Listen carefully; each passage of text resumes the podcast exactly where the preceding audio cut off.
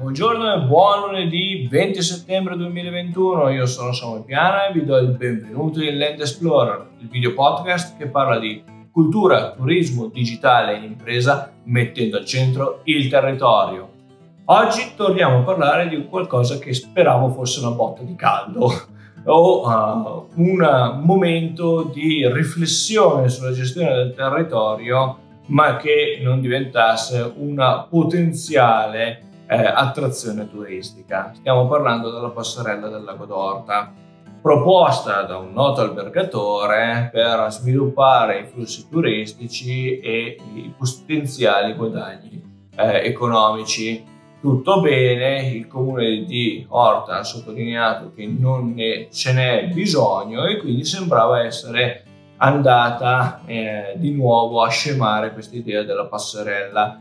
Eh, purtroppo la situazione sembra riprecipitare nel gorgo della problematica della strategia di sviluppo territoriale. Perché? Perché due comuni, in particolare il Gozzano e eh, il comune di Omegna, sembrano essere interessati ad avere una passerella e quindi a sdoppiare l'idea. Torno a ripetere le problematiche che abbiamo già visto in un altro video che vi metto in sovraimpressione da qualche parte. L'articolo della stampa invece ve lo metto in descrizione. Qual è la strategia che vogliamo di sviluppo territoriale? Qual è la strategia turistica che vogliamo per il lago d'Orta? Qualcuno ha sottolineato nei vari meandri social eh, e eh, di eh, lettura dei, dei, cosiddetti beni informati del territorio, che sia una questione prettamente politica, di eh, dimostrazione eh, muscolare di alcuni partiti, può essere, io da tecnico mi soffermo solo sulle cose tecniche, e cioè ancora una volta mi manca una strategia di marketing, ancora una volta manca una strategia di sviluppo del territorio, ancora una volta eh, la uh, operatività supera ciò che in realtà vorremmo per questo lago nei prossimi anni. Ma non solo, dobbiamo tenere presente che eh, lo sviluppo di queste attrazioni porta overtourism e soprattutto porta a un passaggio che fino ad ora è rimasto un po' eh, silente e che è ora di iniziare a sviscerare, cioè il concetto di sostenibilità non tanto ambientale quanto intergenerazionale. Sì, proprio nei prossimi eh, mesi sarò invitato in quel, eh, diversi convegni eh, di caratura internazionale, più o meno uno al mese da settembre a dicembre, quindi potete capire anche lo sforzo eh, riflessivo che sto eh, implementando nello sviluppo uh, di questo concetto di sostenibilità intergenerazionale. Perché? Perché facciamo un esempio concreto, Bamberg come tante altre aziende del casalingo eh, del reparto rubinettaio hanno dato per anni eh, e stanno dando ancora per certi versi migliaia di posti di lavoro. Ed è normale che la generazione precedente, vedendosi sgretolare tutte, e dico tutte, le certezze del, eh, che si avevano a livello economico-finanziario dettate dal mondo del lavoro, ricercano per i giovani millennial, quindi per le giovani generazioni, uno stato di nuovo comfort e quindi vedere scemare il reparto industriale è un momento di grande crisi generazionale. Dall'altra parte però dobbiamo sapere che le giovani generazioni, millennials, generazione Y, generazione Z, in realtà stanno ricercando qualcosa di diverso, dei benefit proprio perché a livello socio-economico saprà, sanno che saranno assolutamente eh, con livelli di stipendio, di guadagno inferiori alle generazioni precedenti, ricercano benefit di diverso tipo benefit di qualità di vita, benefit a livello ambientale, benefit a livello sociale. Quindi ecco tutti i welfare aziendali che stanno nascendo come funghi. È chiaro che in questa dicotomia rimane un grande sfilacciamento. La catena si è rotta qual è la catena del valore per una generazione eh, che ormai sta uscendo dal mondo del lavoro e che sa dovrà aiutare le generazioni successive perché non ce la faranno, nonostante la ripresa economica sbandierata dal Premier Draghi, che io ho già definito di breve periodo, quindi sarà un riacceso di fiamma, ma eh, poi avremo di fronte anni di crisi nuovo. Quindi eh, ci dovremo preparare ad anni eh, dove le nuove generazioni saranno in difficoltà e cercheranno una qualità di vita diversa, forse più contatto con la natura, forse più esperienziale e meno legata al dio denaro. In tutto questo c'è da anche conteggiare che cosa può dare l'Italia e le sue regioni e le sue eh, ramificazioni locali a questo turismo che abbiamo già definito negli scorsi video deve essere un turismo sostenibile, un turismo che non lavora sui flussi economici, ecco perché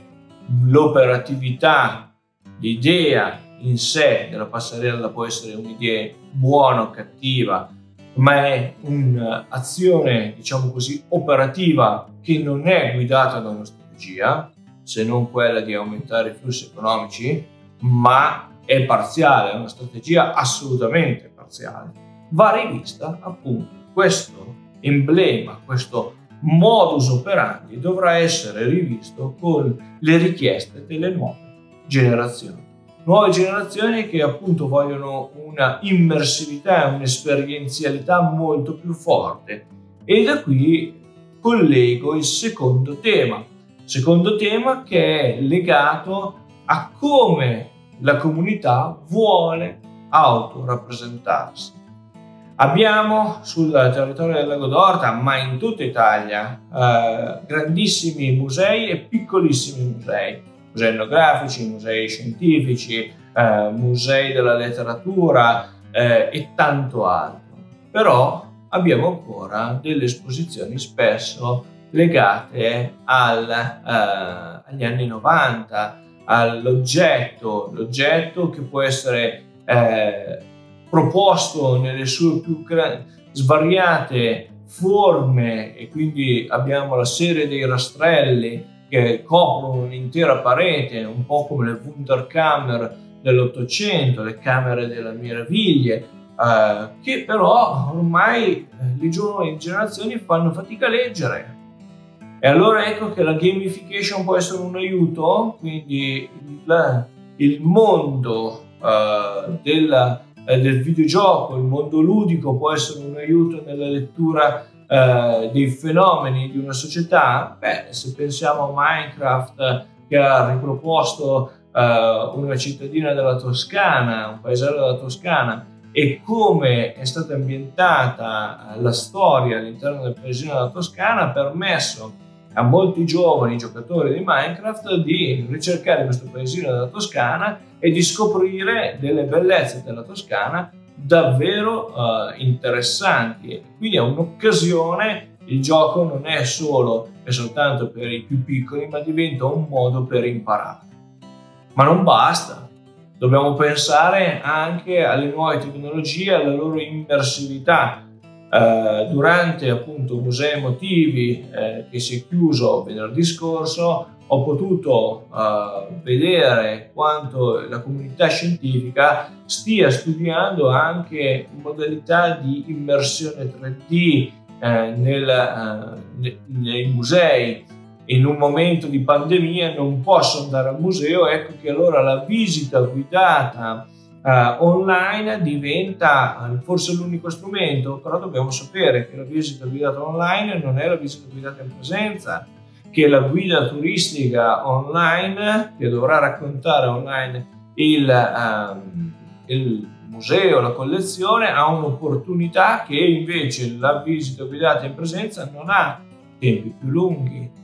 maggiore profondità nella lettura magari di un singolo particolare di un quadro, grazie alle fotocamere che possono zoomare, ai robottini che possono arrivare vicino alla telecamera. oppure all'immersività attraverso Oculus e forme eh, di visori che mi permettono di vivere un'esperienza totalmente immersiva senza per forza muovermi nello spazio. E le camere, eh, le telecamere puntate per la lettura del 3D possono però darmi anche delle letture più ritmiche, quindi l'opportunità di sapere eh, se ho lo stupore, l'emozione dello stupore in atto attraverso battiti cardiaci piuttosto eh, che la, le pupille dilatate. È un mondo che si avvicina finalmente, si appropinqua nel mondo della cultura in maniera eh, spesso troppe volte, eh, diciamo così, improvvisato, eh, in particolare in Italia, ma che se gestito con scientificità, può darci una lettura innovativa del nostro immenso patrimonio culturale. Bene, eh, con questa eh,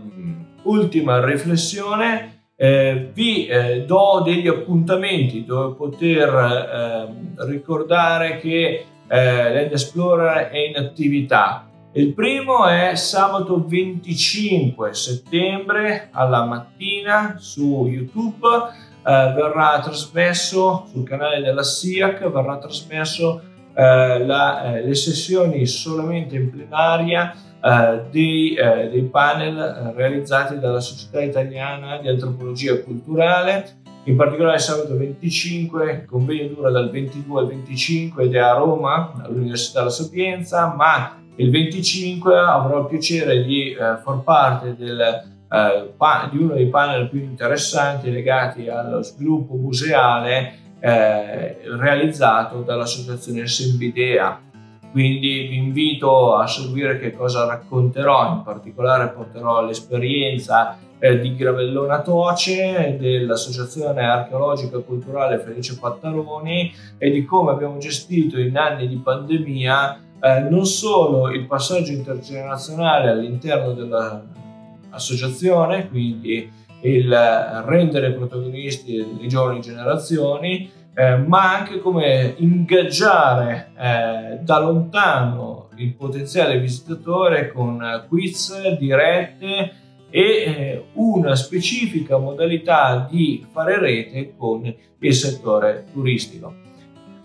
sempre durante la settimana eh, uscirà anche il secondo articolo di Viaggiatori Ignoranti. Saremo molto probabilmente a Brolo, il paese dei gatti. Eh, capiremo perché si chiamerà così e eh, ovviamente verrà organizzata una visita guidata tempo permettendo Uh, domenica 26 alla scoperta di questo paesino posizionato sulla sponda occidentale del lago d'Orta. Bene, se siete arrivati fin qui sapete che cosa dovete fare, mettere un bel like, eh, iscrivervi al canale, eh, condividere i contenuti dell'Explorer su varie piattaforme e social e non ci rimane che darci appuntamento alla settimana prossima.